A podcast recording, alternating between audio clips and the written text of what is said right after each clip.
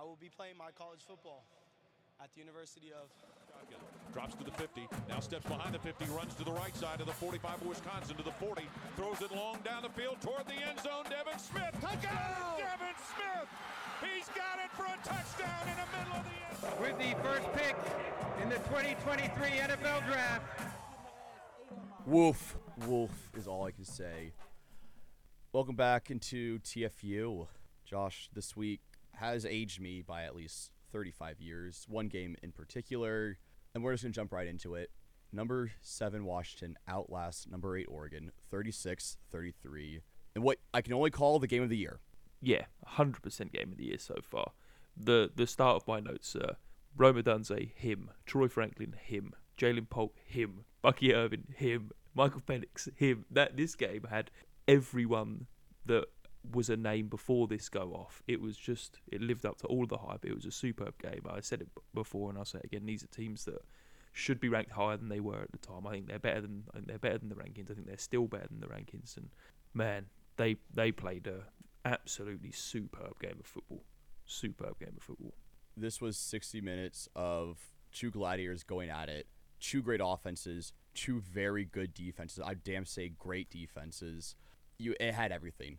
It had uh, deep balls. It had run game. It had turnovers. It had fourth downs. It had missed field goals. Like it's rare that we get a game that was hyped up this much and then live up and I think exceed those expectations. Josh, these two teams play 100 times. Oregon wins 50 of them, Washington wins 50 of them. And on Saturday, Washington won this one, and it was behind the arm of Michael Penix. Outside of like, you know, two throws, he was perfect. And then Rome Odunze uh, looks every bit like a top 10 NFL draft pick. He was just destroying all the Oregon corners. Trikweze Bridges destroyed him. Jahlil Florence tried to cover him, destroyed him. Like it, it was absolutely incredible yeah, it was it was a fantastic game, and, and you know there was there was moments in this game where I thought Oregon were going to get it done. There were moments in this game where it looked like Washington were going to get it done. It was back and forth the whole time. The, the Oregon defense played a great game. I thought they, I thought for for large segments of this game, especially the first half, they had they had Penix's number. They were the pressure was getting after him. It was, it, I mean, pressure's a great way to stop any quarterback, and they were they were getting after him, and, and it was causing him some problems. He was sort of out of rhythm. What wasn't quite getting wasn't quite getting the time he'd been used to because this Washington Lions been playing really well all year, and you know it was a, it was a, it was a real test for him, But they managed to get it done, and, and the second half they came back, and and Rome Odunze was just man. I mean, I, I asked you for your receiver rankings this week, and I think he started to started to climb towards the top again, uh, even challenging you know Marvin Harrison as good as we know he's been. But man, Rome Odunze looks looks superb. The big thing for me in this game was was some of the decision making from Oregon. The fourth down the, some of the play calls on fourth down were confusing. And you know, I'll be interested to get your thoughts on this. But I, I really like the aggressiveness. I like the situations that he went for the fourth down. I know, you know, they say kick, take the lead, and, and, and force them to score, score score a touchdown. But man, it was. Uh, it, it was just the plays that they went with. Like I just can't understand. Like I sent you a, I sent you a, a drawing of the play, just kind of scribbled over uh, on the broadcast where they mm-hmm. had the three by one with Troy Franklin out on the wide side, and they had him running a like a seven yard comeback, but they had perfect leverage for the clear out, drag underneath slant concept. Uh, and, yeah. and just didn't even look that side. Just forced the forced the ball to the to the left hand side and, and, and to the hitch. The, the receiver falls down, and you know they it's a it's a walk in score. It was just a and that's just the first one. But I'll I'll let, I'll let you go on this because it's uh I'm interested to hear your thoughts on this one. Well, I, I don't want to get into the, the fourth down talk just yet. I, I still kind of want to talk about this game as a whole. And let, let's start going back to the Oregon defense, getting pressure on Michael Penix. That pressure worked against him all game long.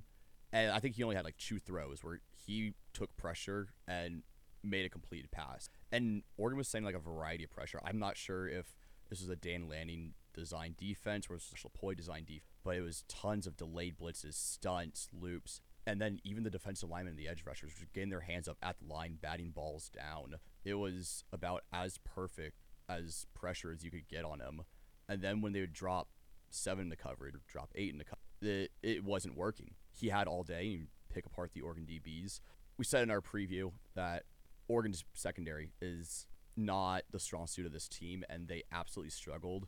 Evan Williams, the safety, is uh, not not it for the Oregon defense And credit to Washington, they had a great game plan of not only attacking vertically, but attacking sideline to sideline. I did not know that Washington had this run game in them. Dillon Johnson, 100 yards flat and one score, averaged five yards a carry. And Washington has dominated sideline to sideline. And that was on both sides of the offense and defense. But when Oregon, you know, was attacking inside the tackles, both on offense and defense, they won. It was absolutely a perfect.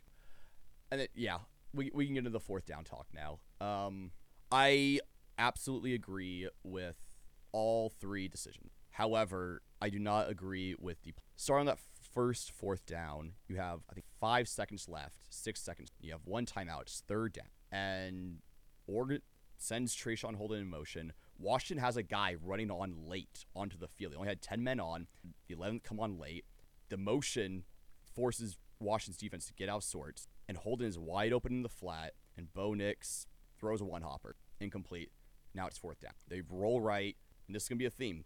They roll pocket right, and they only had two receivers going to the short side of the field, and Bo Nix just couldn't get anything, had to throw it away. End of half. At this point, Oregon was down four, and you're thinking to yourself as a coach, okay, I am not gonna win this game with you know we need points. Three points is not gonna do us all that well. We need points. Then we'll go to the second. Actually, let me just finish.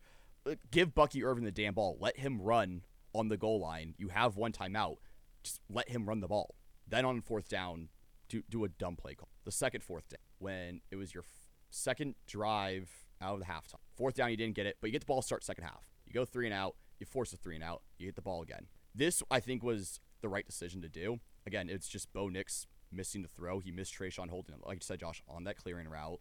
That's a tough one. And I sent you and TF team, you know, some videos. I was rewatching that Texas game from the All 22.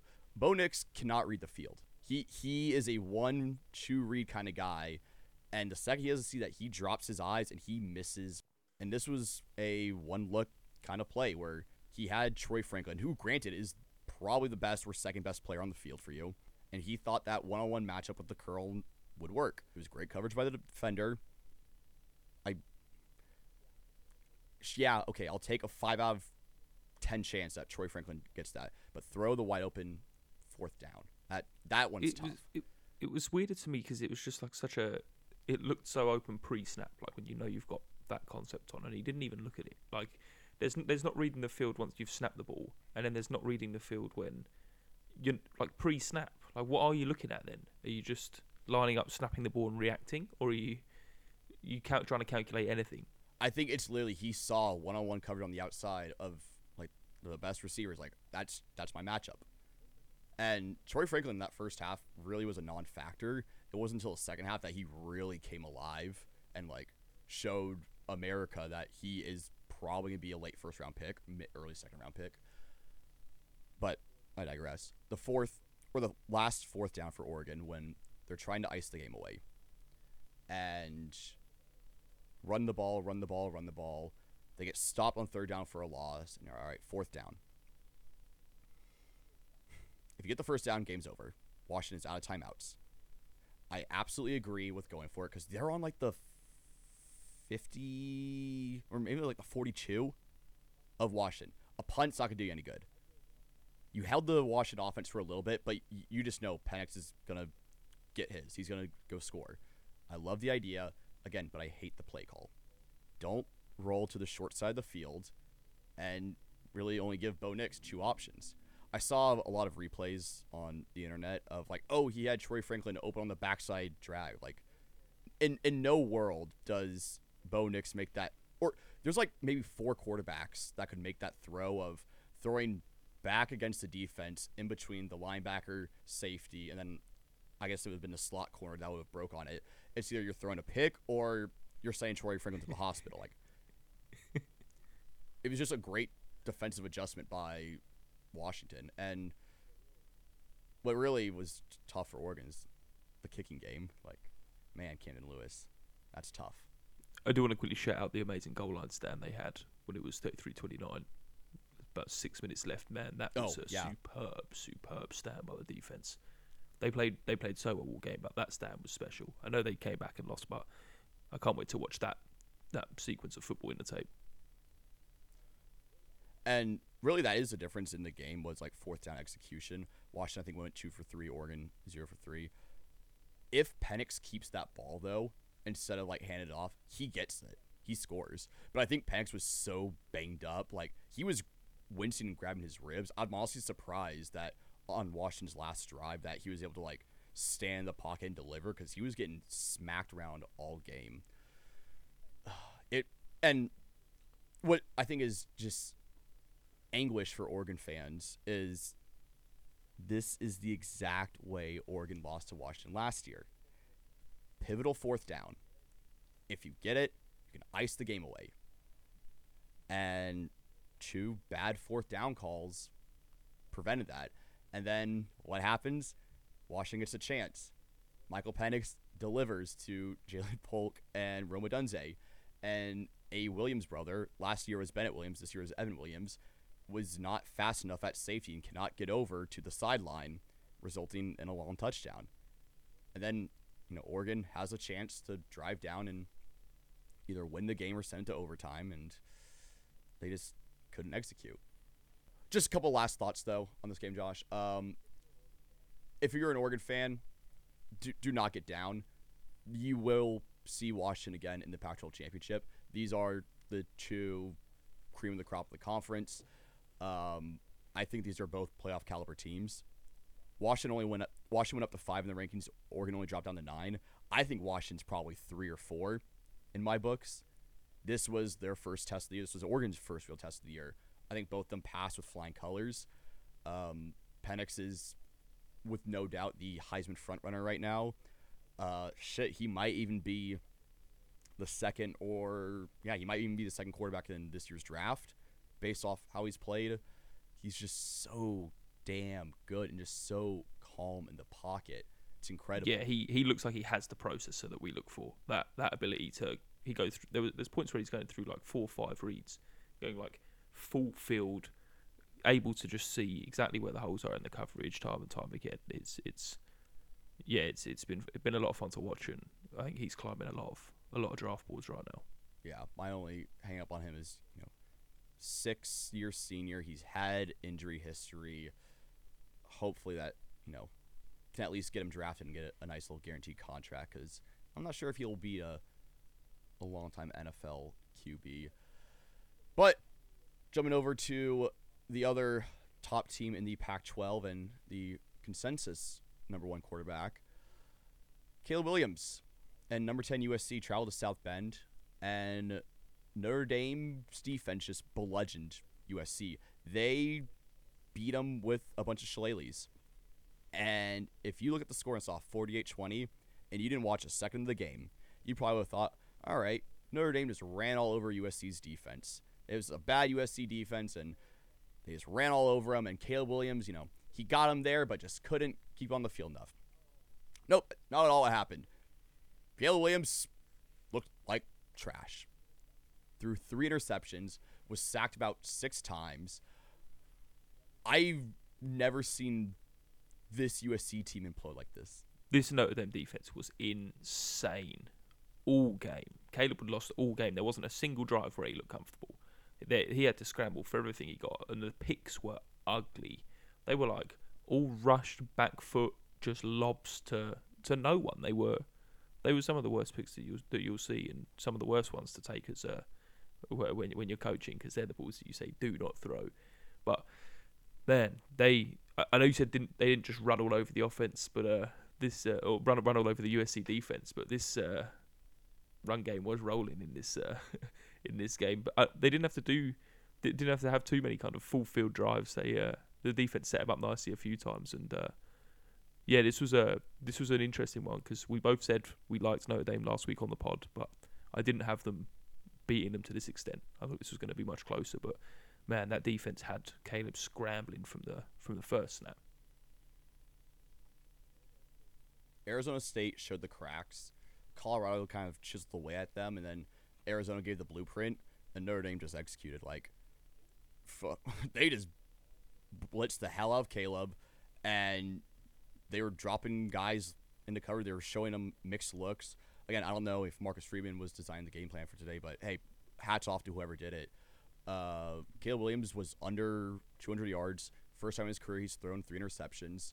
They Notre Dame defense also forced two fumbles, scooped one for a touchdown. Uh, shout out Xavier Watts, dude. Two interceptions, a forced fumble, a fumble recovery. Had a massive game. And if you don't know who he is, he's the DB that dropped the interception against Ohio State late.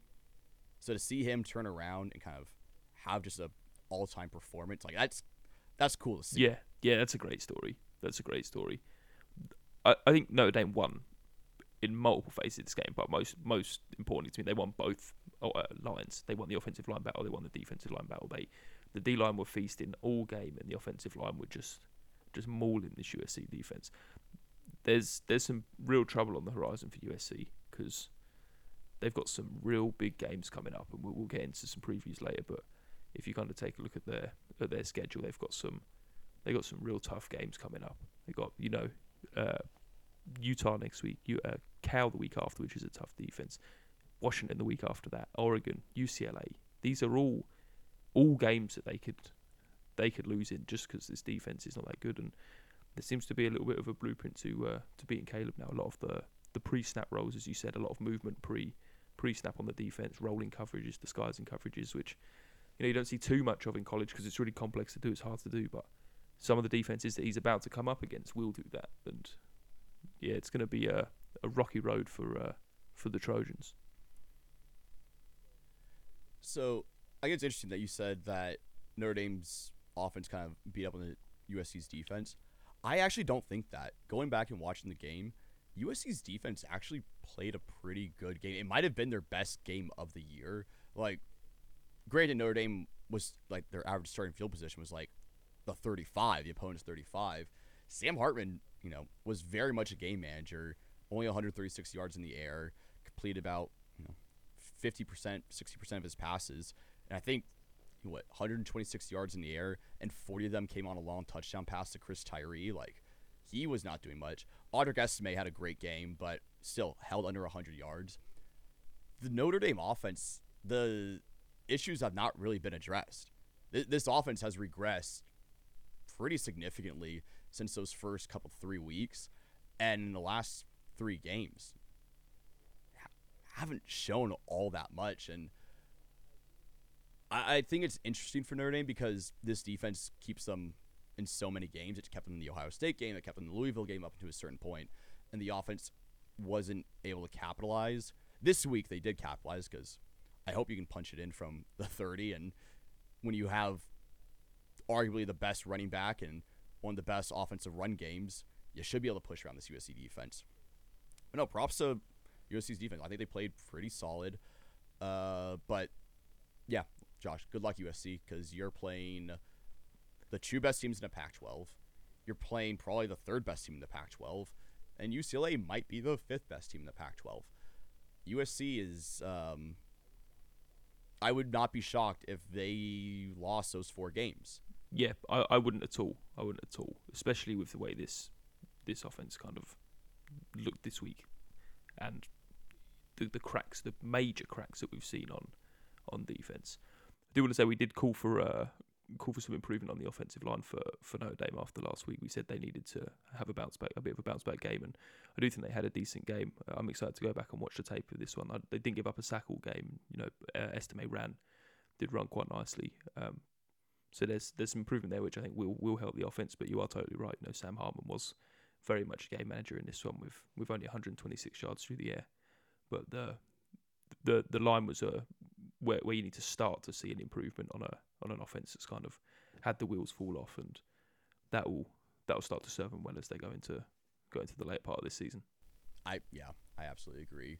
And just a couple last thoughts on this game. Uh, yeah, USC has still not won South Bend since 2011.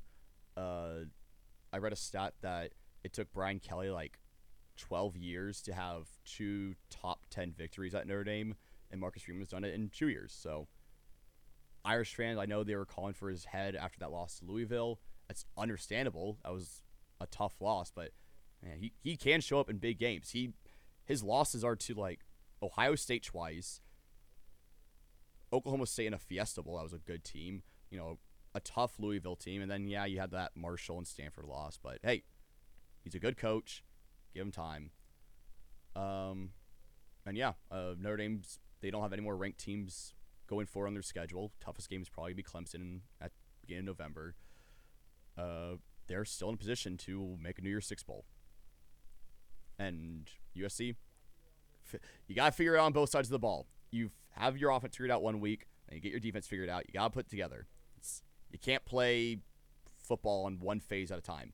You gotta play actually all three phases. And USC actually kind of got back in this game for a hot second, late in the third, early in the fourth. Then when Notre Dame took that kickoff back, it's like, okay, never mind. 48-20 is not very indicative of how close this game was. It honestly probably could have been like 48-7. But a team that did play three great phases of football is number 12 UNC as they pull away from Miami 41 to 31. And Josh, all I have to say is Tez Walker, Tez Walker. Tez Walker looks incredible. UNC win their fifth straight against Miami, remain undefeated, and you know getting Tez Walker back looks like this team and this offense is about to elevate to another level. They said they missed him. We knew they missed him. Didn't know he was going to be this good. I think this guy's climbed uh, almost immediately into my top five, six receivers now. This guy was so much fun to watch. Quick, lightning off the line, like sharp, sharp breaks, good hands, good with the ball in his hand when he's in the open field. Yeah, I'm excited for what this UNC defense uh, offense is about to become, and I'm excited to see what, what this does for Drake Maye because we've wanted to see some some better games. I thought he was good last week. I thought he was decent again this week. So we're missed a few times this week, but I think a lot of the throws that he did make were very nice. Still came out with a decent line. It was four scores in the end. Yeah, I'm I'm excited to see what this does to this UNC offense because they're trending in the right direction right now. And I was kind of hard on Drake Maye in those first couple weeks for his slow start. Maybe it's because he didn't have his best receiver playing. Like in the last two weeks when Tez has played, Drake Maye looks like a different quarterback. He's making those NFL throws. He's putting zip on the ball. He is putting them into tight windows. He's making progressions and reads, and he is looking all the bits like okay, like that first round quarterback that we were thinking. And it's not just Drake Maye on this offense that's killing it. It's Omarion Hampton, the running back, almost 200 Again. yards on the ground. like, th- again, this is a three-headed monster of Maye, Hampton, Walker. Like, I would be scared shitless if I am any ACC team because you have to defend against three great players. Like that, there are few teams that have a legit quarterback, running back, receiver, and that's it's a scary thing. Also, shout out to the UNC defense forcing four turnovers against Miami. Like that, that was a big difference maker. They made Tyler Van Dyke uncomfortable in the pocket. They got to him, I think, like four or five times. Picked him off twice. Forced two fumbles. Like they, they won on all three phases of the game. And this UNC team, they are now ranked 10 in the AP poll. This is looking like a legit playoff team. Hundred percent, hundred percent. This is a legit playoff team, especially if the defense keeps improving like they have been as well week to week. Do want to say uh, I know I know we shit on him every single week, but Van Dyke had a couple of really nice throws in this game. He had a really nice throw in the second quarter. The the go ball down the sideline was uh, was an absolute dime, but then he also threw up a couple of uh, a couple of ducks as well. So I think that's the uh, the classic Tyler Van Dyke experience. Uh, Omarion, Hum- uh, Omarion Hampton is absurd though. He's averaging almost six yards per carry on the entire season. Like every time he touches the ball, giving the ball twice, first down every single time. This guy is just electric. I'm very excited to see what he does in the league because he's gonna be he's gonna be great. UNC's kind of had a run of like damn good running backs, like Javonte Williams, um, Michael Carter, now Martin Hampton. Like in the last couple years, like good on you, UNC. Like they're fun. Uh, he's also effective in the receiving game. He had a receiving touchdown as well. I do want to go back to Tyler Van Dyke because I think he did play a lot better than he did against Georgia Tech. I think it was the, it might have been their last score. It was kind of meaningless, but he fits in a tight ball to I think it was uh, Restrepo and like elevates up over a defender and then behind a defender. It was a great ball. Just Miami's, you know, you yeah, you got outclassed, you got outbeat. It's still a pretty good Miami team, but mm-mm, you're not gonna beat this UNC team. Josh, I think it would have been the funniest thing ever though, if first play Miami came out and kneeled the ball. that would have been the funniest thing of all time. That would have been incredible.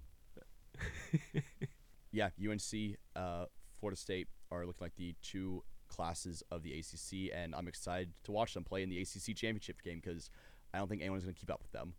No, I think I agree entirely. Next game I want to dive into is the Oregon State UCLA game, and I think this is the Oregon State defense against UCLA. This Oregon State defense was superb as they steamroll UCLA 36-24. They picked off Dante Moore three times in the first half, sacked him five times. This was uh, a, another monstrous defensive showing. Welcome to Power Five football, Dante Moore. Yeah, from the get go, Oregon State's defense just harassed them. For, first drive, get interception. Second drive, three and out. Third drive, interception. Like, next thing you know, you blink, you're down 13 nothing. In a tough place to play as well. I think the worst interception though was I think it was like his second. He right for half, or no, maybe it was third if was right for the half.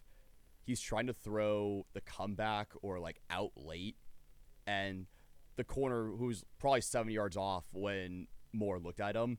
Next thing Moore sees is that corner going 50 yards to the house the other way. You can't throw the backside late. It's just, it, especially if you're a true freshman, it's never going to work. And after that, you're like, all right, Oregon State has this one in control. The Beavs are terrifying because that offense as well is absolutely clicking. The running back combo of Martinez and Fenwick, outstanding. DJU is playing great football. He's not forcing anything. He's not having to throw 50 times a game and not having to do be like be the guy. They also have a great I just call him a utility player, Silas Bolden. Another another great performance by him. But he's like a like a tiny little five nine um, little guy. Oh, he's so good. He's so good. I think he had a like almost 100 yards and a touchdown. And then the tight end. I don't know if you saw this, Josh. It was like late in the third. DJU rolls right, rolls left, and then chucks up a prayer ball to the tight end, who elevates over like four guys, grabs it with one hand. I'm just like, oh, this Oregon State offense is something. They are something. And that was like the difference between this year and last year. They were a quarterback away from being an 11 win team. How many do you think they go this year? Because they got a chance again this year. I, I think that they can get to 10, maybe 11 wins. Like, that loss to Washington State was tough, but looking ahead at their schedule, they have Arizona, Colorado, Stanford. You know, those should be three easy wins. Arizona, actually, we'll get into them a little bit later. Who knows? But then they finished against Washington and Oregon. They lost to Washington, or they beat Washington last year, I believe, and then beat Oregon. So shit, it, it's it's doable. It's if this defense keeps there. getting better each week as well, they're gonna they're gonna be right up there because I wouldn't want to play them right now as an offensive coordinator. I wouldn't they're just mean in every uh, every level on the defense. The, the secondary looks in your face, locked down, really really strong secondary. The pass rush, the front seven is strong. This is a tough team to play, and, and, and I'm glad you said DJ. DJU's playing some good football because I agree. I think he's playing some some clever football. He's been smart with the ball. He's not been, she said, not been forcing anything. Been throwing it away when he needs to throw it away, not taking the sacks. It's been uh, it's been fun to watch this Oregon State team, and yeah, I think they if they go from strength to strength, I think they're as high as twelve now in the polls and right on their way to being a top ten team. Yeah, highest ever since I think 2012 when they had Sean Mannion, 2013. Uh, hey, pay attention to the Beavs. Respect the Beaver. Another thing we want to get into is number 16 Utah with just an out of nowhere offensive explosion. They score a season high 34 as they beat Cal 34 to 14. No Cam Rising still, but you know, no problem. Like they led the or they leaned on the run game to get this done. Bryson Barnes didn't turn it over. They stuck with Bryson Barnes the entire game also. When I was looking at the box score for this and I saw that you know, they had a running back go for 150 yards, I didn't realize it was the safety that did it. The they converted the safety to running back, and he goes for 150 and two touchdowns, and has like four tackles, a pass deflected. Like, Hell yeah. Give me the this is the true true way player. Travis Hunter, get the hell out of here. No, give me safety Sione Vaki. went for 158 Hell and two scores on 15 touches. It's, it's, it's insane. And they had their other back go for 94. They had Bryson Barnes, a quarterback, go for 50. They they ran all over them. They ran for 317 yards to Cal's 66. This was just a, a true Utah showing. They beat them up on O line, beat them up on D line, ran all over them. The quarterback had a decent day as well. Was smart with the ball. They weren't weren't that explosive through the air, but you know it was 15 to 21 for 128. No picks, no scores, but didn't need to didn't need to do too much through the air when they could run. They had that that amount of dominance in the run game. Jonah Elliss with another just great performance. I think he got two sacks. He might let me let me fact check this real quick. I think he leads the country in sacks right now.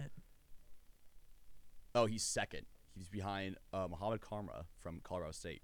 So he leads the Power Five in sacks with eight. Damn. Damn. That's good going. Yeah.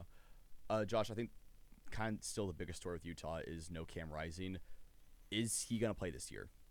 Because now is when Utah gets in their meat of their schedule. And if he doesn't play this week against USC, recording on a Monday, if he doesn't play against USC, I don't think we see him for the rest of the season. I you know if they're if they're looking out for injury, I don't see him playing against Oregon either. If he doesn't play USC, then they play Oregon the week after. Then is there any reason for him to come back and play? You know, ASU, Washington, Arizona, Colorado? Probably not. Probably not at this stage with with how injuries are and yeah, we'll see. It's a it's a real shame because I was I was very excited to watch him and you know this Utah offense as much as they had an explosion this week, as you said, it was out of nowhere. They have been a little bit of a tough watch for a couple of weeks in a row now, and um, and it was good to see, but I don't know how sustainable it is. They should be fine against USC, as we've seen. There's a lot of cracks, dare I say, ravines in that in that defense, but Oregon not so much. So we'll see, but it's a shame. Taking a look here, apparently it wasn't just the ACL that he tore in the Rose Bowl. It was his meniscus, MCL, like just the whole knee. So maybe that's why we're not seeing him yet. Because you know, an ACL injury in modern football is still like only seven, eight months. We've seen guys come back sooner, but when you're tore your entire knee up, okay, now I understand why it's been ten months. He hasn't played yet. In theory, he could get a medical red shirt because if he plays under four games, you can still preserve that medical red shirt and come back next year. I don't know if he would, but at, in theory, he could do it. Also, I- have we seen Brant Kuithe either? He's not made his return yet. No, And that one, that's been much longer. He got injured, I believe, second or third week for Utah last year.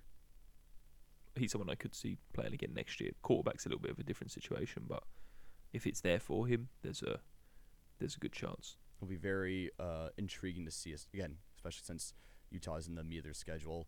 As a Oregon fan alum, I am one thousand percent be like, oh yeah, they'll come back for the Oregon game and then torch them and then just disappear. that would be like the most Utah thing ever. Um, but also, yeah, Utah, respect the Utes. They are still showing that they can win the Pac-12. They are very much in this race. Uh, I would put them as probably the third best team, maybe the fourth best team in the Pac-12. It's it's gonna be awesome. And Josh, I texted you yesterday. It's very very possible that we see Oregon, Washington, Utah, USC all finish ten and two with losses to each other. Or I guess USC has lost to Notre Dame, but yeah, losses there would be that'd be awesome to see. Honestly, Yeah, that'd be great. That'd be great. I think I agree with you as well that Utah are probably the third best team. I think Oregon State would give them a good good run for their money there, though. Uh, Well, they do have the head-to-head victory, but so yeah, I guess you can give them the that number three crown, and I would take Utah. Over, I'd take uh, Oregon State over USC very easily. I think that defense would crunch Caleb Williams. I think that offense could run all over USC's defense. Unfortunately, they don't play this year, but they could absolutely do it. One team though in the Pac-12 that cannot do it and has looked like crap the last I don't know four or five weeks. Stanford comes storming back from 29 nothing at halftime to beat Colorado 46-43 in double overtime. And all I can say is Shedeur, where's your Rolex? What what time is it, Shedeur? What time is it? Is it time for you to not throw the ball away? Time for you to not take a sack, or is it time for you to throw a bad ball and an interception in the end zone? Because man, gotta get learn gotta learn how to get rid of the ball. You are not gonna make it out of college if you don't learn how to get rid of the ball. Yeah, this game was absolutely ridiculous. This game, I I looked at this game and it was twenty nine nothing, and I turned it off and I was like, oh okay, I'll be I'll be excited to kind of catch up on this one later on. But it looks like Colorado are blowing them out. And then Stanford started to, to creep back into this, and they well, as they creep back into this. They came back into this fast. They put 19 on the board in the third quarter and turned it into a 10 point game. And and the defense stepped up in the third quarter and stopped Colorado doing anything. But man, the biggest one in this game, shout out Elic Ayomanor, who went absurd in this game. He went absolutely crazy. Going for 13 receptions, 294 yards, three scores. It was a ridiculous game, and he absolutely mossed Travis Hunter for uh, one of the plays of the year. One of the plays that went straight on the uh, on the, on all the TF socials. It was a uh, it was an absolute showing from from someone who I'm uh, I'm going to be keeping a firm eye on for the rest of the season because he's talented. I tuned this or turned this on probably at 2 a.m. East Coast time at the bar, and I see Stanford is down three with a chance to tie it. I didn't watch this game at all until Saturday. Like I, I didn't really care for it. Then I'm just like, oh, this this is gonna be fun, and I watched the all of it on my phone at, at a bar. Uh, yeah, it's absolutely hilarious what Elic I am I'm an I'm Imanor Imanor Ayomanor. A Manor. A Manor, thank you. Uh, where he it's in overtime. I think it was the first play of Stanford's in the first overtime. Quarterback throws it up. Ball's behind him. He reaches over Travis Hunter and then pins the ball against his helmet, but he's on like the six yard line and just dr- runs it in. He just drags Travis Hunter in. He absolutely suns him. And it that wasn't the only time that he made Travis look small. They targeted him. Like they targeted Travis Hunter. They're like, all right, we're gonna pick on you. And I know why. It's because he's coming back from injury. He played something like 90 snaps this game. He was gassed.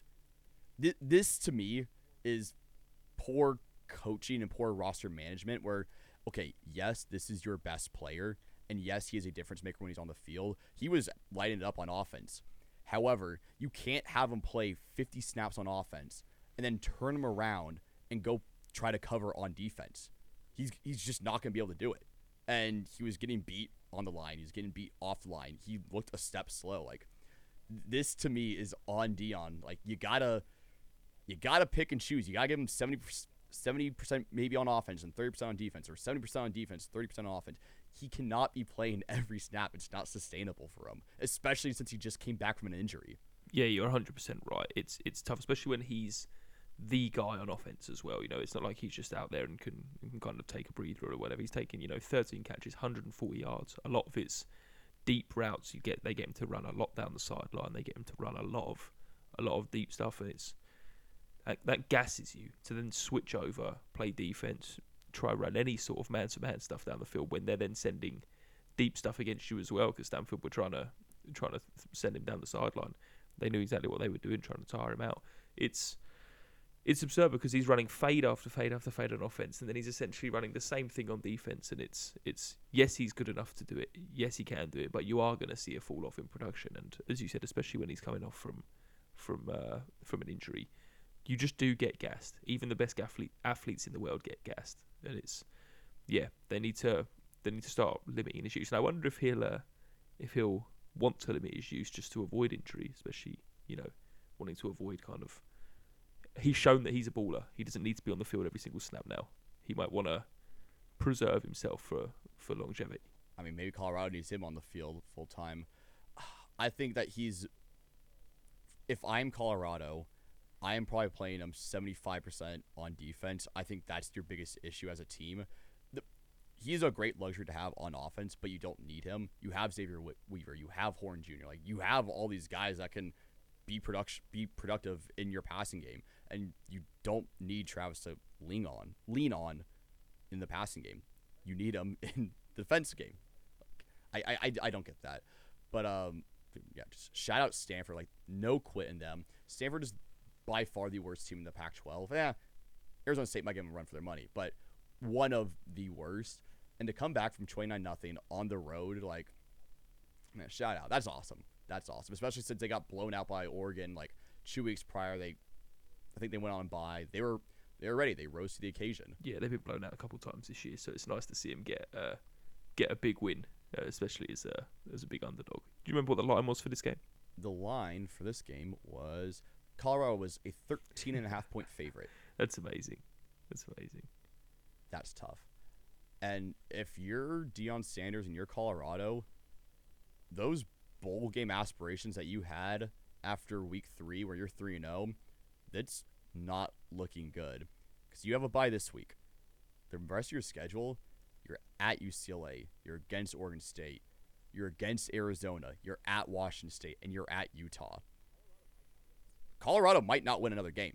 They could very easily finish four and eight. Yeah, and I, th- I think they I think they do. And shit. I, I think that they pull one. I think like they put it together against Arizona or they put it together against Washington State. But I yeah, I, I think they have maybe one more win on this schedule and they kind of look at themselves like, shit, we, we got high on our own supply. And hell, they, they could they should have lost Arizona State too. they sh- they should have lost to Colorado State and TCU. there should be a winless team. It's all just been so much hype for. Uh... No, they, they, they, yeah, they would would Nebraska. Yeah, yeah, would yeah. No, Nebraska. that's fair.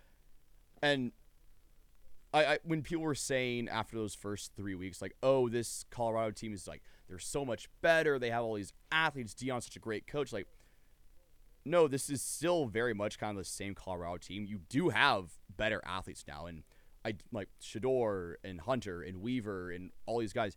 They are the difference between a one-win team and like a four-win team. Yes, they do add that value to you, but you don't have the recruiting. You don't have the depth. You don't have honestly the line play at all to be in the six, seven wins. No, not at all. Not at all. And I said last week when they were ranked, I were or week before when they were ranked, I was uh, was surprised that they were 25. I thought they were top 30 and probably were 30. And now I think they're pretty comfortably outside that top 30 range. They've been sort of regressing week on week, and, and the offensive line hasn't worked out. They're still unable to run the ball against anyone they play. And yeah, I see see some trouble on the uh, on the horizon for this Colorado team. Another upset in the Pac-12.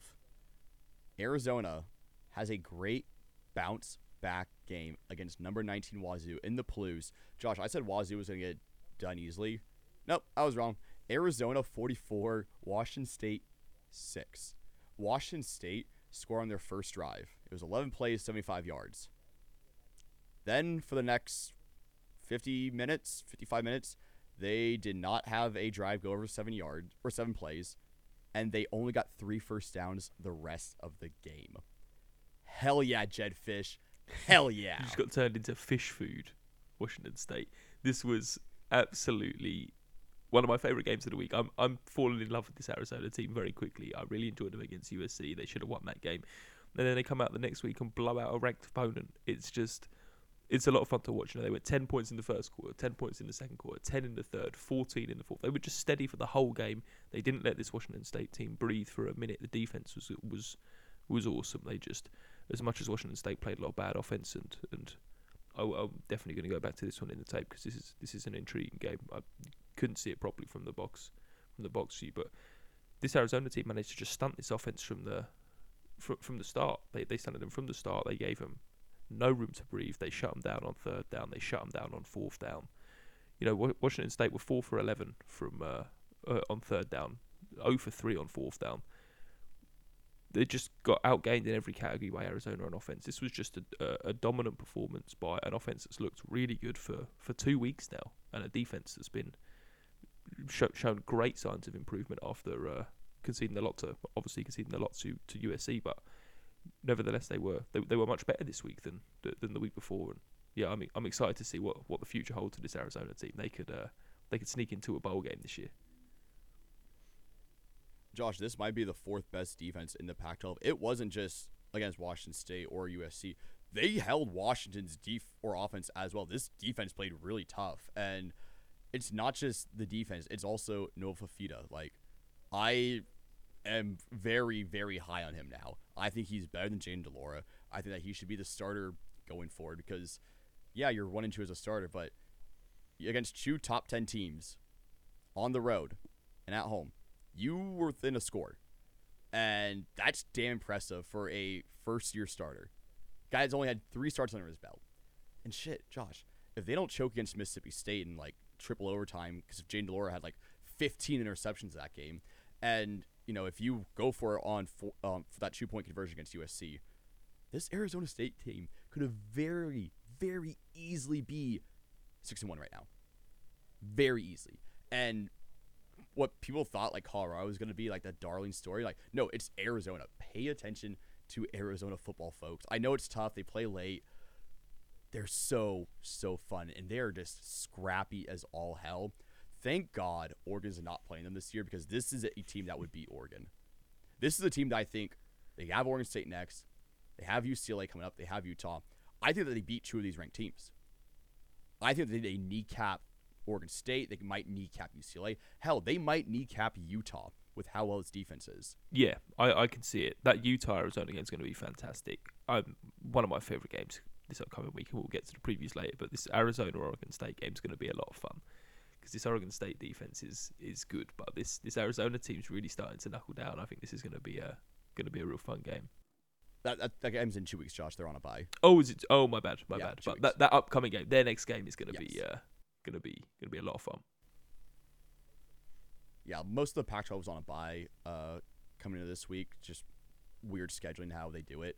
But yeah, it's that's to be a great game, and I'm yeah I'm excited for Arizona. A couple other upsets that happened this past weekend. Josh, this is a game that you were watching. I could not see a second of it because I was watching Oregon. Oklahoma State 39, Kansas 32. Jason B, man, like props to you. You got down early. I think it was like 14 nothing early.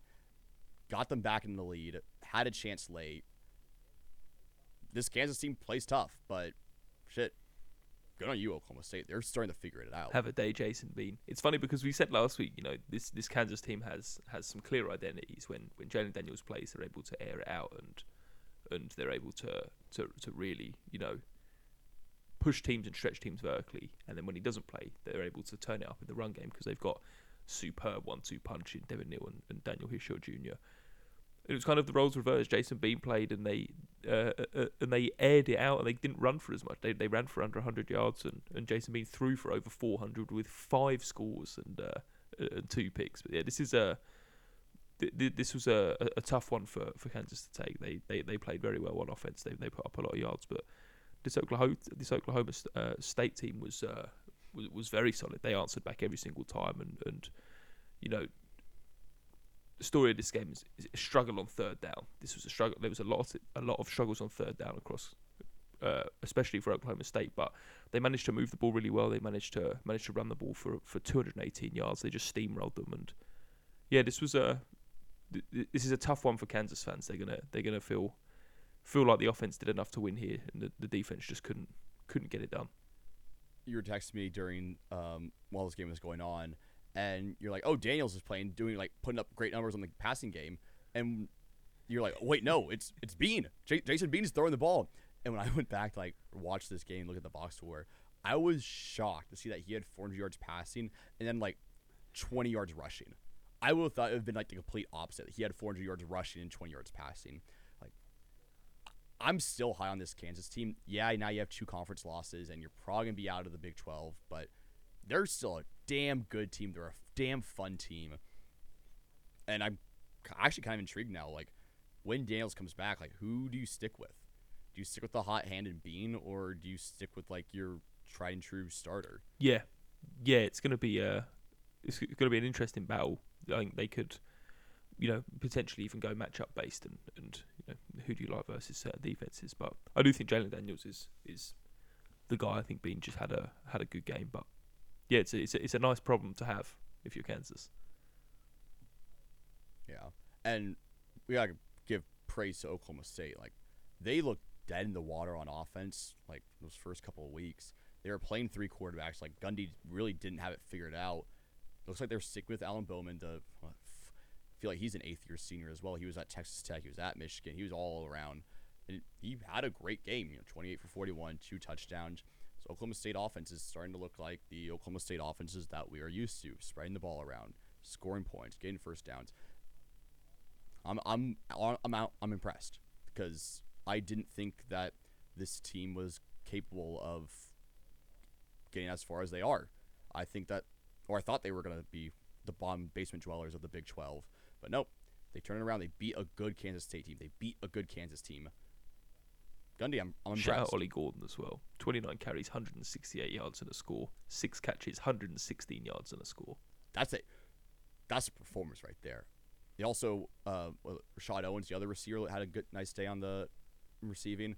Hell, I need to start watching more Oklahoma State. I've just tuned them out. I need to start paying attention. They're now third in the Big 12. Damn. Damn, I didn't realize they were third. Another shocking upset from this past weekend. Unranked Pitt, 38. Number 14 Louisville, coming off a high of one of the biggest games of their pro or program, beating Notre Dame at home, getting up to 14 in the rankings. They only scored 21. How the hell did this Pitt team beat this Louisville team? Well, I'll tell you how.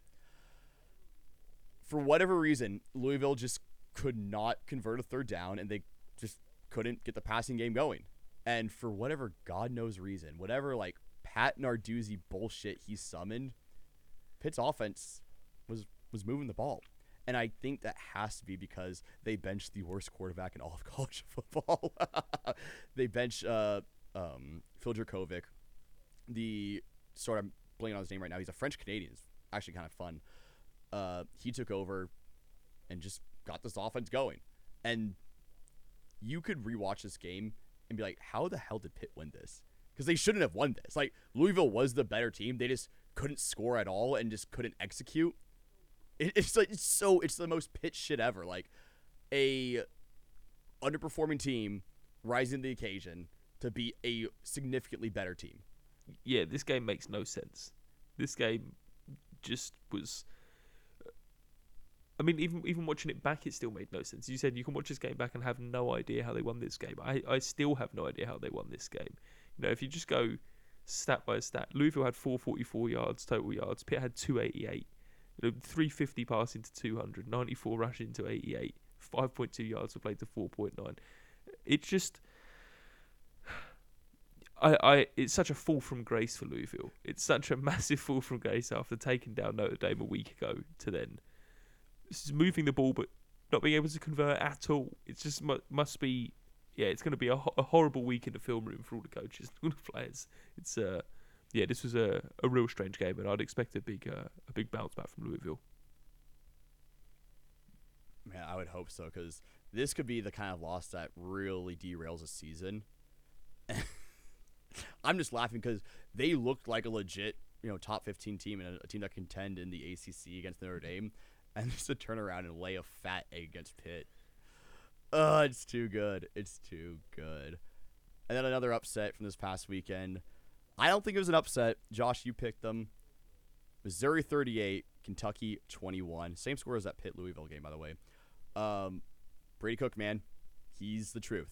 Brady Cook is the truth. And this was a very gutsy game by Kentucky. Maybe one of the weirdest fake punts you'll ever see, where you have the punter, I think they were from like their own 30 40, take the snap, and then throw a deep bomb to the gunner who's just the receiver, and he drops a dime, an absolute dime. Like, holy hell, Missouri, let's go, baby, let's go. Yeah, Brady Cook. He played well, and he did enough for this Missouri team to win. The receiving group of Theo Wease and Luther Burden, Marcus John, played well as as you could ask for. And then the defense for Missouri, they, they really stepped it up, which is good to see because they kind of dropped the ball against LSU in that second half last week. Hell yeah. Kentucky came out fast as well. I thought Kentucky they they came out. I think they scored in their first two drives. They came out for fourteen nothing, and you know I thought they were going to handle business. They were moving the ball really well, and then as you said, this this Missouri defense really started to really started to step up and just stunted anything Kentucky started to try. Uh, you, you mentioned Brady Cook as well. This is you know not the first time we've seen him play a decent game of football now, and Yeah, he's been he's been fun to watch, and he's he's definitely doing enough to make this Missouri team, you know, get get a few more wins this year and, and, and definitely get themselves in a in bowl game contention. Yeah, I'm interested to see how they do in their next couple of games because they play South Carolina, then they play Georgia, then they play Tennessee, and that, I think that Missouri Tennessee game is going to be a real a real good clash of uh, of two teams that right now for me are at a similar similar level. That could be a fun one. I think Missouri has a chance against Georgia. Josh, I think we're not that far from a Missouri winning the SEC East. I, I think it's very possible. They're that good. I think so. I, I'm a I'm a Cook believer. I'm a believer in this Drinkwitz offense, and especially with how Georgia's looked at parts of this year, and we can get into a little bit later of what that offense is gonna look like going forward. Uh, give me Missouri, man. They played them tough last year. The only problem is this game's gonna be in Athens, and Kirby's gonna do what Kirby's gonna do. He's like, "You're gonna doubt me, all right?" And he's just gonna bludgeon them to death for 60 straight minutes, where the defense will score like 28 points, and the offense will only score seven, and they'll win like 35 nothing. It's that's probably what's gonna happen. But I just want to believe in Mizzou. I just want to believe in Mizzou right now. They're a fun Josh. team to believe in. They're a lot of fun to watch, and, and I, I I could see myself getting on that train. I still think Georgia might have a bit too much for them, but I could uh, I could definitely start to start to get on board. Josh, I'm gonna go through just a couple of games that also happened on Saturday. We had a lot of blowouts, especially in that early window. Like there was really not any good games, at least for the first three quarters. We'll get into the one later. Number one, Georgia, um, who just mentioned, they lose Brock Bowers for the rest of the season. It just came out today that that high ankle sprain, he's gonna shut it down for the rest of the season. Brock, we'll see you in April at the draft. However, Georgia still wins 37 to 20 over Vandy. I'm very curious as to what this Georgia offense is going to look like right now because Brock Bowers was pretty much their entire offense. Yeah, it's a real shame. It's a real shame, and and some of the reports I've seen are that he's going to miss four to six weeks of game time. But you know, uh, for me, there's no reason that he comes back. It is a shame, but yeah, we're going to definitely see him on uh, on Sunday. So don't don't worry too much. Yeah, this is a you know a classic classic Georgia game for me. The defense does enough to to to you know keep the other team to sub twenty points, sub twenty one points, and so when you're under kind of three scores or just under three scores like that, it's uh it's going to be tough to beat this Georgia team. They're just going to pound you and pound you. Indiana is able to go up 7 nothing early on Michigan, and Michigan wins 52 to 7. they awoke in the beast, and Michigan just ran all over them. They passed all over them. Um, again, this is the same Michigan team that we've been talking about. They haven't been tested. They just look complete on offense and defense and special teams, but we don't know anything about them because they haven't been tested. Purdue's kicker, he was able to hit a 40 yard field goal. and Purdue's actual kicker could not hit a 38 yard field goal. And Purdue lost 41 to 7 to Ohio State. I was a dumb bitch earlier on Saturday. I said, hey, Emeka is going to be out. They're losing both their running backs. Watch out for, for Purdue. Put them on the upset watch. Nope. Mm-mm. Ryan Day took that personal to me. He, I was yelling at, I think, post game, I want to hear what Tyler Caston has to say about my program. Yeah, they won 41 7. Um, Ohio State has a huge one coming up this week. Uh, Marvin Harrison, uh, shit, him and Rome Odunze, 1A, 1B to me. Yeah, the both those guys are absolutely electric, and and yeah, I can see the argument for one A, one B. This Purdue student hitting three field goals in a timeout, and then the uh, the Purdue kicker missing from the same distance is just my favourite story from from this weekend. it's just so good. I feel bad for Purdue. I feel so bad. Keon Cole him, Josh. Keon Cole him. Mhm. And number four, Florida State. They blow past Syracuse 41 3. Uh, the quote that Dino Babers, the Syracuse coach, gave about Keon Coleman. Did you see it? I don't know if I saw the quote. No. He said, God spent more time on him than anybody else. and I'm like, y- yep, you are absolutely right. Johnny Wilson wasn't able to play this game, so it was the Coleman show, and he had one of the sickest grabs of the entire season. Just full extension, snags one hand, rips off for a big game. Like, he's so awesome. He's so. I think it was his first so catch of the game as well. it's just an, i Yeah. insane. He had a couple of great ones in this game. Nine for one forty to score. Yeah, he's, you know, speaking of receivers, he's another one to keep uh, keep a firm eye on because he's he's superb. Hoping Jordan Travis is uh, injuries are out as well. He played the whole second half after going in early uh, to to went early into the locker room at the end of the half. Seems to be okay. Hope there's not anything there. Um, but yeah, he's he's electric as well. This is a, a real fun offense, real fun team to watch. They're just as effective in the pass game as in the run game. Trey Benson wasn't the primary uh, running back this week. It was Lawrence Toafili who had almost 100 yards and a touchdown. Um, On only seven man. carries though, crazy. yeah, He's averaged 13-3. it's it, it's scary, and I've said it every week now. Like, I'm sorry, Syracuse, you just ran into the three toughest teams, and you're gonna run into maybe one more tough game. Um, Jesus, back to back 40 burgers on them, and then Clemson scored 31. Tough for you, Syracuse, but it gets a little bit easier. Number 11, Alabama. They're able to hold off Arkansas late, 24 21. And I thought Nick Saban was going to have an aneurysm during this game. He looked so pissed on the sideline. Just, Bama looked so sloppy in the second half. Arkansas had a chance to come back and win this one. They just weren't able to get done. And Bama's going to turn around and use this game as fuel to be like, all right, we have to be perfect next When week. was the last time you saw a Bama quarterback only complete 10 passes? Uh, it might have been um, I, I don't know because I probably wasn't watching Alabama at eight years yeah, old. it's yeah. Th- this offense has been so sloppy, and the offensive line play hasn't seemed to get better at all. So, yeah, they're somehow six and one. They're just hyper athletes, so you can beat up on on schools with lesser lesser athletes. But yeah, they're they're gonna get second they play against any team that's that's got something about them. I think they are gonna are gonna struggle a bit. I think 11's a generous rank for Alabama. we'll find out this coming week as they on Tennessee, but we'll get in that one just a little bit. Milroe did have one great throw. It was the first touchdown pass of the game where he stood tall in the pocket, was able to deliver a deep bomb. I think it was to um, Kobe Prentice, the other receiver, not Jermaine Burton. Uh, yeah, it was a great throw, but that's really the only good throw he had. I, I don't get Alabama, Josh. Like, when you doubt them, they prove you wrong. And when you're like, okay, they're going to get it figured out, they just continue to lay an egg on offense. I don't get them. Yeah, they've been they've been a hard team to watch this year, and, and uh, a massive part of it is the offensive line play. The defense is still the defense. You know, the defense is going to keep them in games. They they are a talented defense, but the offense is just you, you know borderline unwatchable this year. It really is. the team that Alabama takes on this coming week. Number 20 Tennessee, they're able to defeat Texas A&M 20 to 13. There were only two offensive touchdowns in this game, and both of them came in the first half. Um, I did not think you would ever call Tennessee A&M a defensive slugfest, but it kind of was. Um, Jimbo buyout time coming soon to a theater near you. I didn't see too much of this game, and I'm happy I didn't because it sounded like a bit of a snooze fest. You were texting me about Jimbo coaching scared again. Well, oh, this was going on the same time as the Oregon game. I'm texting my buddy Cole. Shout out Cole, friend of the program, friend of the channel.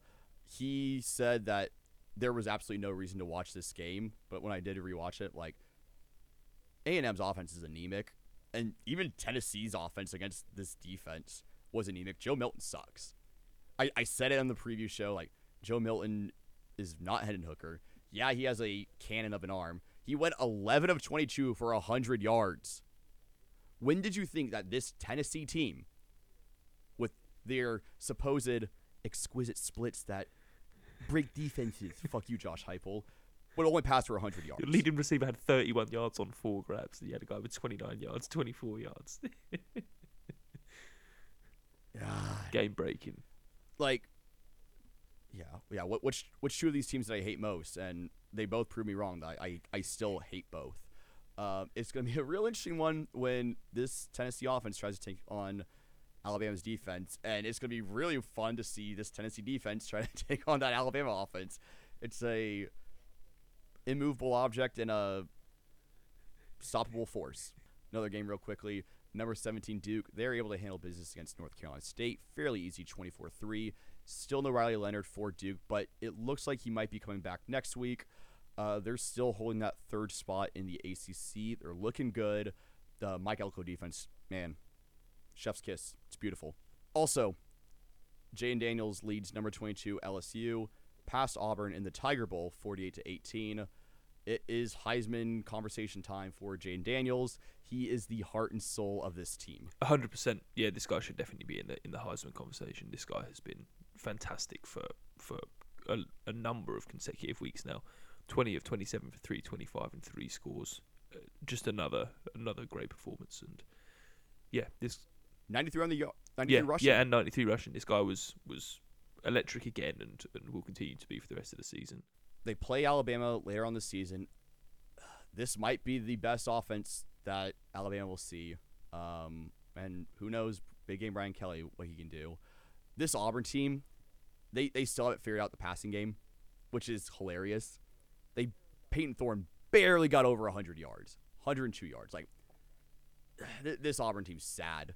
Like, th- they're offensive to watch, and it's kind of shocking that a Hugh Freeze led team cannot put up points. Maybe it's just the void of talent that Bryan Harsin left on his scorched earth out of Auburn.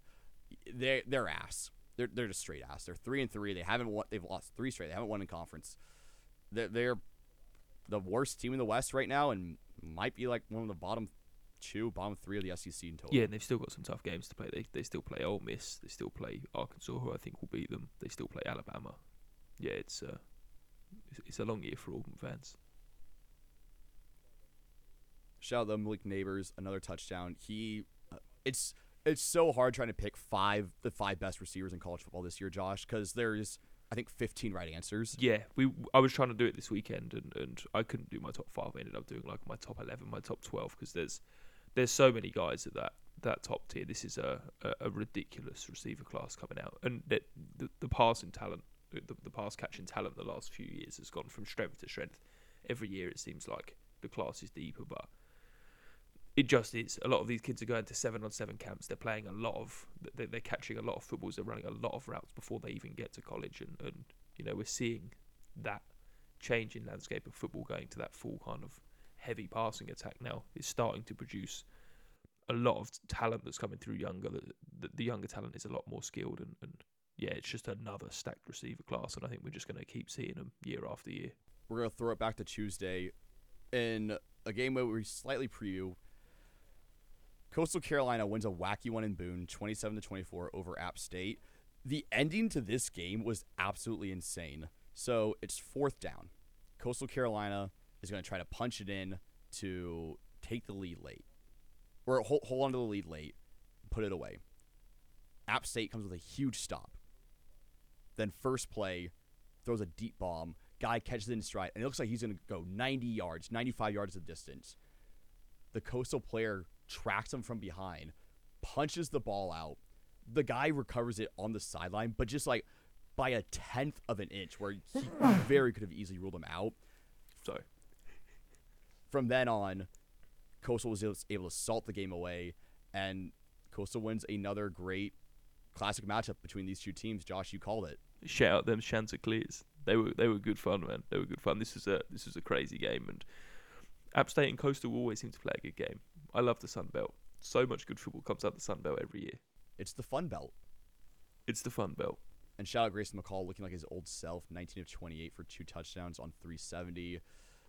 I've heard some rumblings that App State might have to make a coaching change soon. I don't think so. Yes, you've lost some tough games, and yes, they've all been one score games. Maybe that is indicative of not being able to assault a game away or like have that clutchness. But I don't know. Like you you have three losses by a combined six, three, 12 points. Three losses by 12 points. That's I think you're okay. They these two teams might meet again in the Sun Belt Championship. Who knows? Maybe it might be James Madison though, because well, I don't know if James Madison's eligible it because of the dumb um, conference rules. Yeah, they can't win it this year. But okay, so the, so it might be App State and Coastal again that we see. A, another wacky game from the weekday. This was one on Thursday. Houston defeats West Virginia on a Hail Mary 41-39 in the Dana Holgorsen Bowl. I had to rewatch this one on Friday. I was not paying attention to it. Holy crap, this game was awesome. Like this is the true classic Big 12 games that we were so used to on a weekday night. They're just they're so dumb. They're so fun. Both these teams had great chances at winning this game. And the that was a great Hail Mary. That was an insane catch, an insane throw. Shout out Houston giving West Virginia their first. It was a tip conference tail Mary, right? It was tipped and then yeah, yeah, yeah. Yeah. Superb play. I mean, this West Virginia team should be five and one. They they should really be five and one, and everyone thought they were going to be the worst team in the whole of college football. Yeah, this has been a this has been a fun story, and this was a great game. and West Virginia had a chance to salt this one away late, and like they uh, did they score too early? I don't know. Like they scored like 20 seconds left. Is that scoring too early? Not normally, not normally, but that was no normal play to end it. Y- yeah, I think that's the best way. There's no nor- normal way to end it, and that was Houston's first ever Big 12 conference victory. Good for you, Dana. Good for you. I think he's keeping his job alive somehow. I, I don't think he'll ever be fired. Honestly, that man's just gonna die in Houston. If he plays many more games like that, it could be sooner rather than later as well. That's a high stress one for a coach. Yeah, check his blood pressure. Another fun one from Saturday though. Rutgers scores 21 in the fourth quarter to edge pass Michigan State 27-24. Purdue, they're right on the cusp of bowl eligibility. They gotta win one more game. It's gotta be Indiana. If they can do that, the Scarlet Knights are bowl eligible, and the ghosts of James Gandolfini can be happy. They have got to play Iowa State, uh, Ohio State, Iowa, Penn State still as well. They could beat Iowa. They could beat Indiana. They could beat Ohio Iowa. State, eh, it They ain't could gonna happen. beat Iowa. They're not gonna beat Maryland. No, they can beat Maryland. They're not gonna beat Penn State. They're not gonna beat Ohio State. Yeah. All right. So you got three chances to win one game. Come on, Scarlet Knights. I'm rooting for you. The one true team of New York City. Another wacky one. Colorado State. So we're gonna combine that Thursday and Saturday game. You have a late comeback and a hail mary. That's exactly what Colorado State did. They scored 21 in the final four minutes, and they won on a hail mary. And this I feel bad for Boise State because this DB did everything right and what you're taught to on a Hail Mary, and that's bat the ball down. It's just he batted it down, and a guy was makes a great diving effort to catch the ball. it's incredible. And Colorado State, they win 31 30. Yeah, they dealt. They they absolutely slung the ball around Colorado State. By the end of this game, they finished with three almost three sixty pass yards, three three touchdowns. This was a yeah, this was a a, a funny one, and, and I've watched the ending back. I only saw the highlights this one, but I watched the ending back, and I still don't really know how they won. I, I'm not sure either, but Dallin Holker, the tight end, dude, he's get him on your draft boards now. He had that great game against Colorado. He had another good game against Boise State. Like, he's good. He's big 6'5, 240. I'm a fan of his game. And then one of the last games, finishing out in the Mountain West, Air Force. They now lead the Mountain West as they beat Wyoming 34 27. This was a great game. Shout out our boy Andrew Peasley had another good performance, but it was just too little, too late. They couldn't get it done on the stretch, and Air Force just ran all over them. That triple option is still alive and well, Josh. They rushed for 356 as a team, and they're now in the lead in the Mountain West. And that second place is between Fresno State and Wyoming, and Fresno State does have that head-to-head victory, so who knows? But Air Force is also now ranked for the first time in a very long time. Salute to our salute to our soldiers, Josh. This Air Force team looks pretty good. They they do they genuinely look pretty good. They run the ball really really well, and as you said, top of the Mountain West right now. This is a this is a fun time for Air Force. This is a fun time to be an Air Force fan. and there's a like a great chance that we could see Air Force if they win the Mountain West, they would be the highest ranked Group of Five team, and they'd be playing in a New Year's Six bowl. I think that'd be awesome if we got a service academy to play in a New Year's Six bowl. I don't know how they'd stack up against a you know top ten team, but I'm here Yeah. for it. Give them a chance. Go Falcons. And Josh, we're going to close out our recap the same way that we always do. And that's with our friends at Iowa. And this game was going on at 3:30, same time as Oregon Washington, arguably game of the year. And you look at these two games and you're wondering like these teams are playing the same sport? Wait, huh? Iowa Oh my god. They they beat Wisconsin what, 15-7, 15-8. Um, they only scored one offensive touchdown. I I don't know, Josh. What? I don't know. Hating this Iowa team more and more every single week, and every game that they win just hurts me a bit more because I hate the way this offense plays. I hate the way this defense plays. I hate the way this, just every part of this team. The punter had like I think a punter had eight or nine punts, and he put something like five of them inside the twenty, and had a post game interview. Like, what are we doing here, Iowa? hey, you punt to win the game. We were texting yesterday, Josh. You only need two phases to win a football game in college, and I always decided, hey, we'll do defense and special teams as our phase. Like, fucking offense, we don't need that. Just pin him inside the twenty and play for field position. I think you said they would punt on first down if it wasn't so uh, it wasn't looked at so badly yet. Taboo, yeah. God, they, they will do that one day. It's gonna be like they're gonna be playing, I don't know, some team, Michigan or Ohio State or something. It's gonna be pouring down rain, and rather than like risk, oh, we don't want our quarterback to fumble, we're just gonna punt it and pin them deep and play defense. Yeah, it sounds like an Iowa game. Yeah, this is a painful one to watch. This is a painful team to watch, and they're somehow six and one, and they're gonna. They're they're gonna win the, the Big Ten. They're going to the Big Ten Conference Championship game, and they're gonna play either Michigan, Ohio State, or Penn State. They're gonna be 11-1 and average 21 points a game. I I can't. How? What? Nah. yeah, they go Minnesota, Northwestern, Rutgers, the Fighting Eye, then Nebraska. They could win all of them, and they will. They will win all of them. That's the they're going to like, score a ah, combined like sixty-five points. That's generous. that's, that's generous. I'm looking at the the stats right now. Their quarterback Deacon Hill. Okay, granted he is the backup because JJ McCarthy is done for the season. He had 37 yards on six completions. yeah, I don't get it. Just at this point, just run the option. Like you don't have to just run power and outside zone. Like no, just run the option, man. Like come on. don't even uh, don't even attempt to throw it. There's no point. You throw the ball fourteen times for thirty-seven yards. I. That's a tough one. That's a tough one. Um, I don't have the math in front of me right now, but there's no way in hell that Brian Ferentz's 25 point average. It's got to be like what 20, 21 now. Yeah, it's oh, it might even be below twenty now, but uh, especially if they only count. Well, I they don't only count offensive points today. If they only counted offensive points, it'd be Well, no, comfortably below. yeah. It's team points, and what their kicker had three, six, nine, and then the Yeah. defense got a safety. So like, or sorry, Iowa offense only scored seven. The rest of the team scored eight. Congratulations, Iowa. Your special teams and defense scored eight points, and that was enough to win the game. That would have beaten. That would have beaten Wisconsin. Yeah. Painful football. Incredible. It's so sick you can't look away, and that's why we're sickos. But jumping into our week eight preview now, uh, safe to say this is another stacked one, Josh. And it all starts at noon. Number seven Penn State. They're gonna take on number three Ohio State, and we finally, finally get to learn something about this Penn State team. Yeah, and from what we've seen so far, no they've played nobody's. They look damn good. I think they are very, very good. I think they they're gonna. This defense is gonna cause some problems for this Ohio State offense, and I kind of disagree with you, Josh. I think this might be kind of like a not an offensive shootout, but like a kind of low scoring, like a 35-31 kind of thing where I, I don't think Penn State's defense is really going to be able to hold all that well, especially against Marvin Harrison Jr.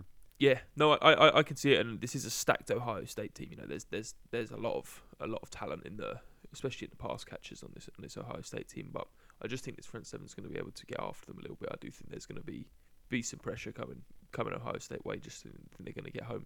I can see I can see you don't agree, but I think this is going to be. Uh, I do think the uh, I think this Penn State de- defense might uh, might show up against Ohio State.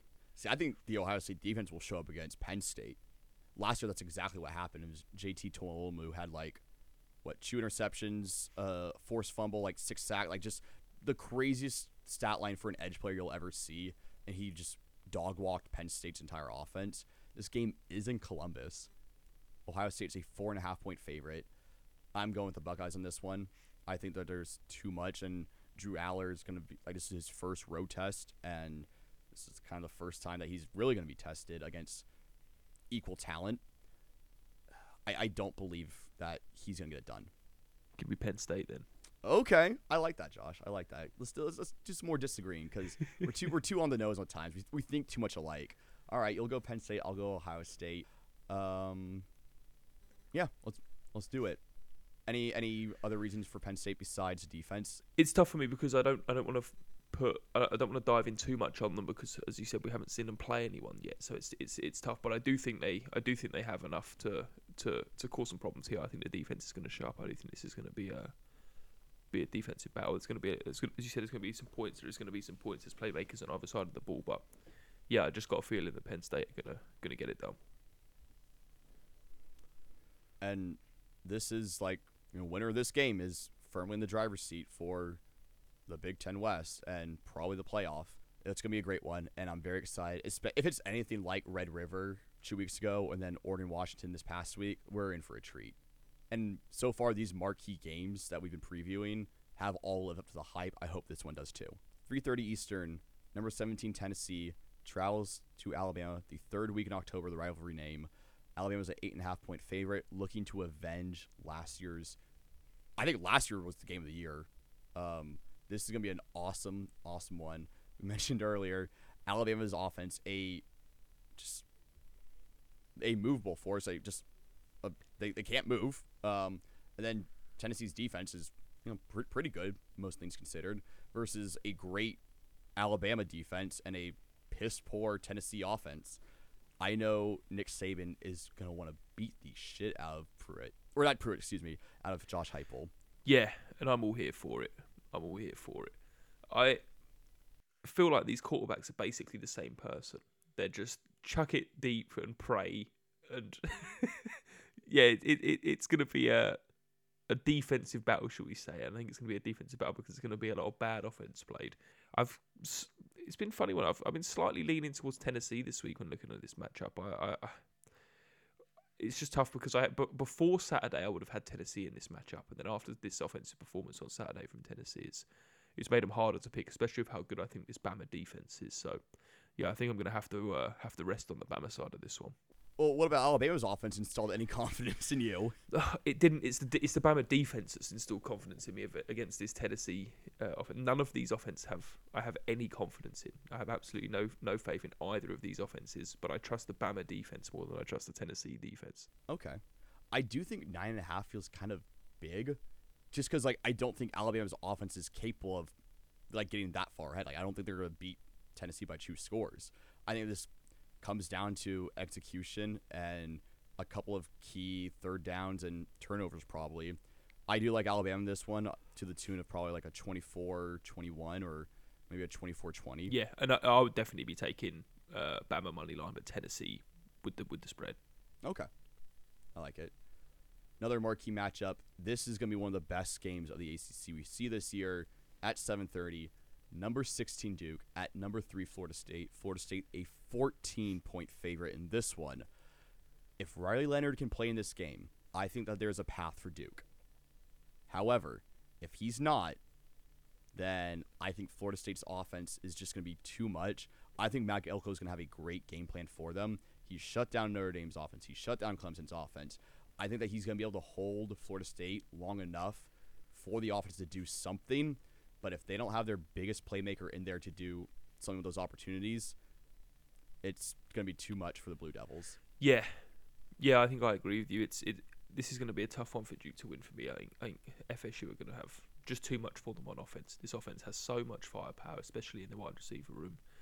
I just just think they're going to overwhelm them. I do think Duke have a chance to keep this close. I think 14 points is quite a quite a big line here. I think this is closer to a one score game than it is a two score game like that.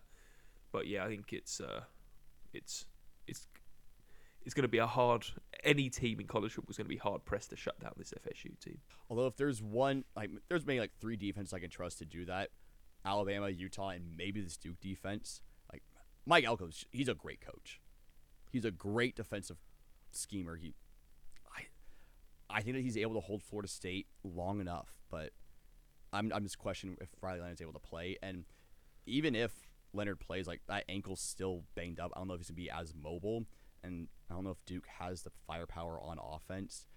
I do like Florida State, but I think it's gonna be a lot closer than that 14 point. Like you say, Josh, we're gonna agree again. Um, give me the tune of uh, 27 20, 27 yeah. 17. Yeah, I'm seeing it way closer to a one score game, and, and you know on, on any given any given Saturday, they could they could bring it even closer. But yeah, FSU are for sure my pick in that one.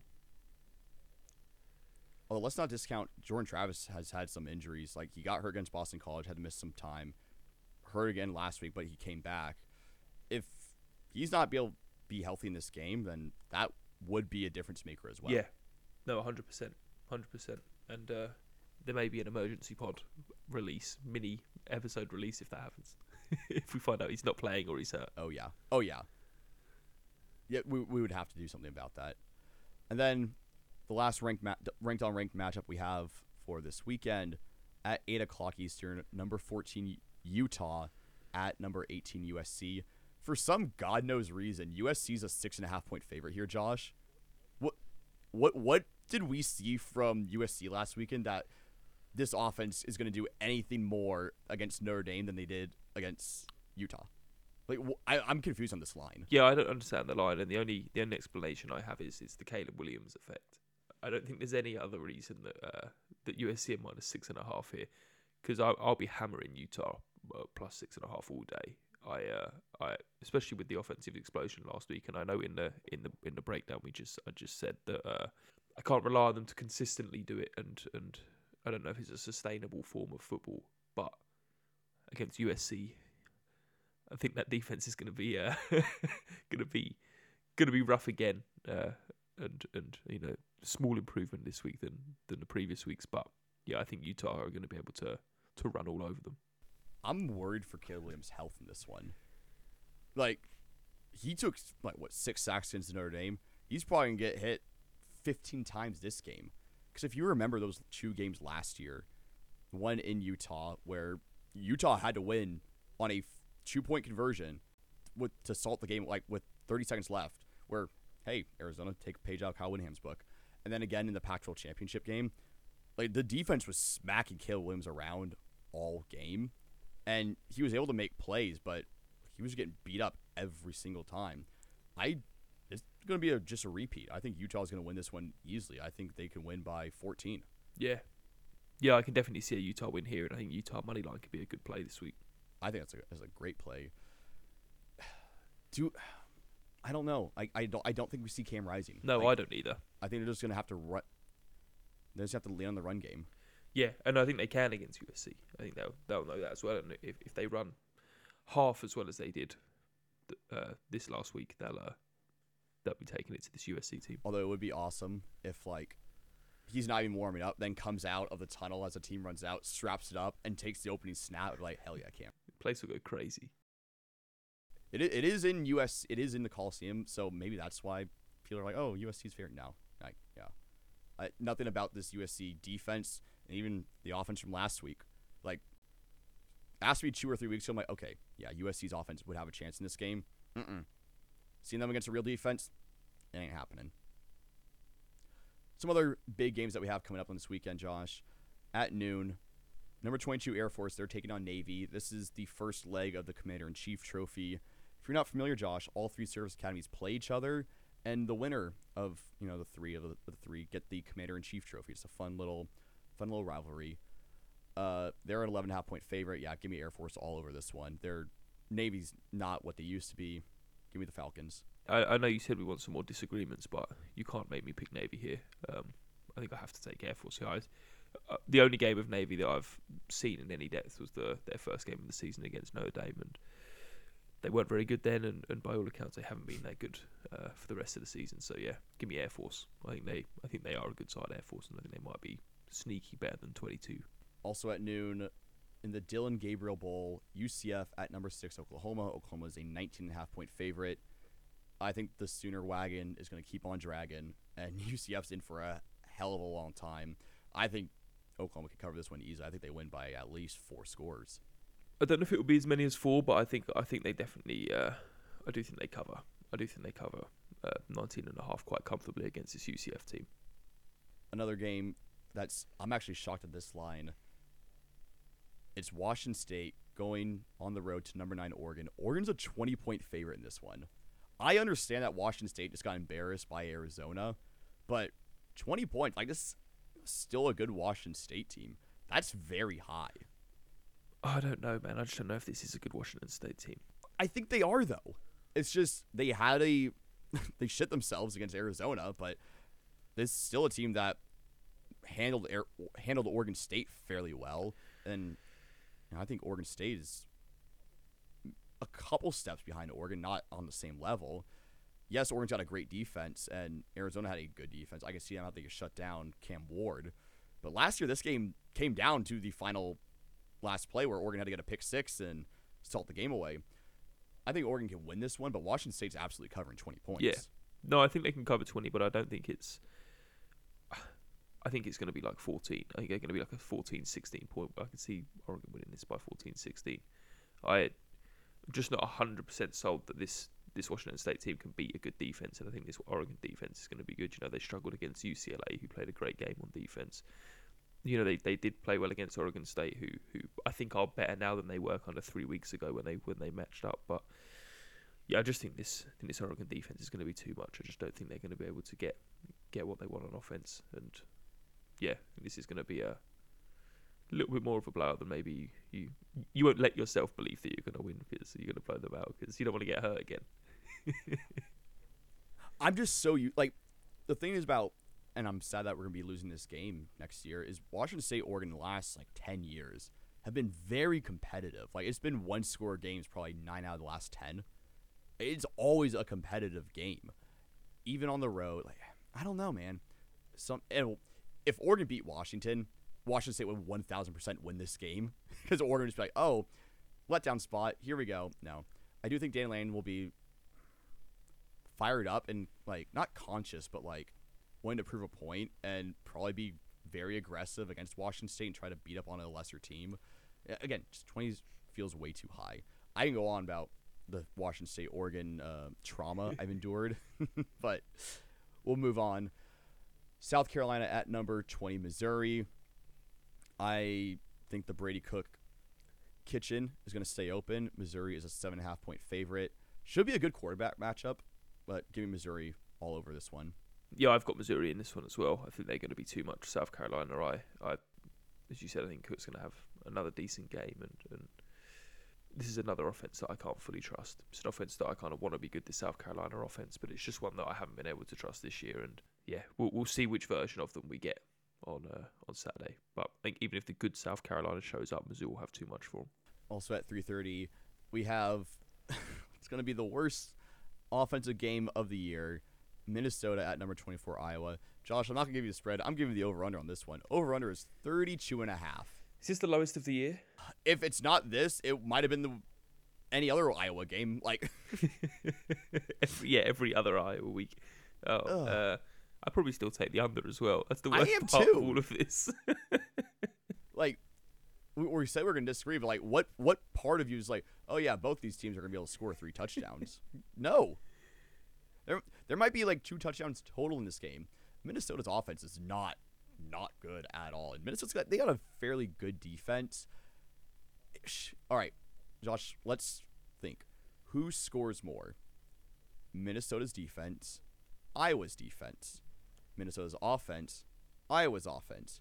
Minnesota special teams or Iowa special teams. Which group scores the most in this game? I think Iowa's special teams or defense has a chance of leading this game in scoring. The last time these guys matched up, there was 23 points. So. oh my god. This is disgusting. This is true sicko's game. Um, I'm gonna say give me Minnesota special teams leading this.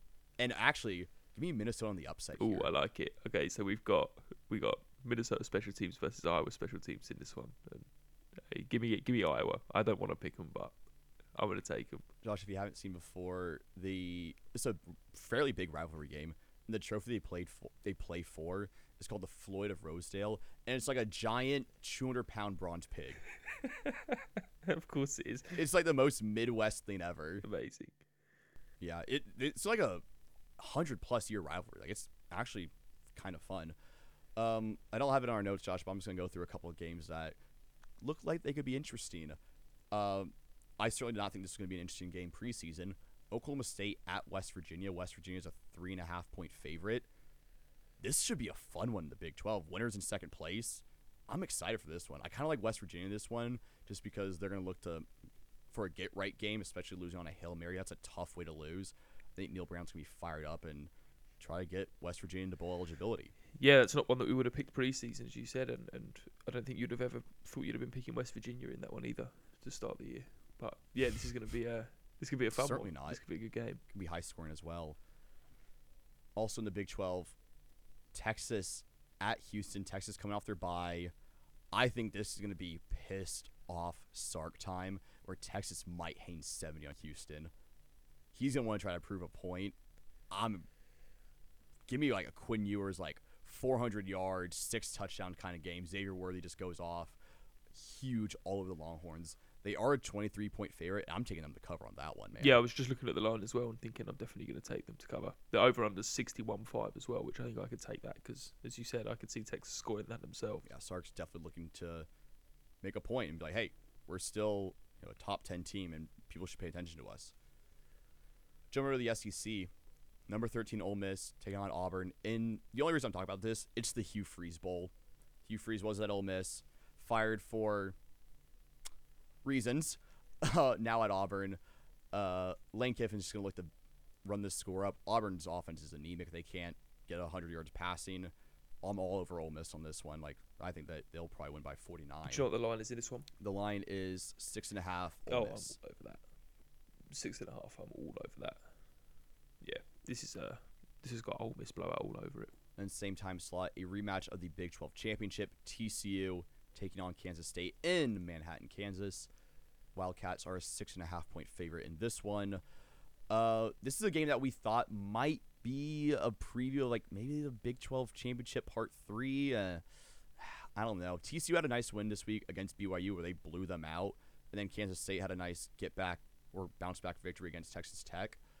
Both are TCU's four and three, Kansas State's four and two this is, will be a huge direction change for both these teams in the season. Like, loser of this one could end up spiraling and maybe get the 500, while the winner is going to try to like make a surge and like try to get to a, that eight nine win mark. Yeah, and I think I have TCU in this one. You know, Josh Hoover played a good game last week. Uh, completed 37 passes of 439 balls and four scores, and did, did throw the ball 58 times though. So I, uh, I imagine imagine he's got a bit That's of a sore arm insane. this week. So uh, maybe it's not a wise pick, but yeah, I think uh, I think this TCU uh, offense has, has started to find find a little bit of rhythm, uh, putting up 44 points last week, and yeah, we'll see.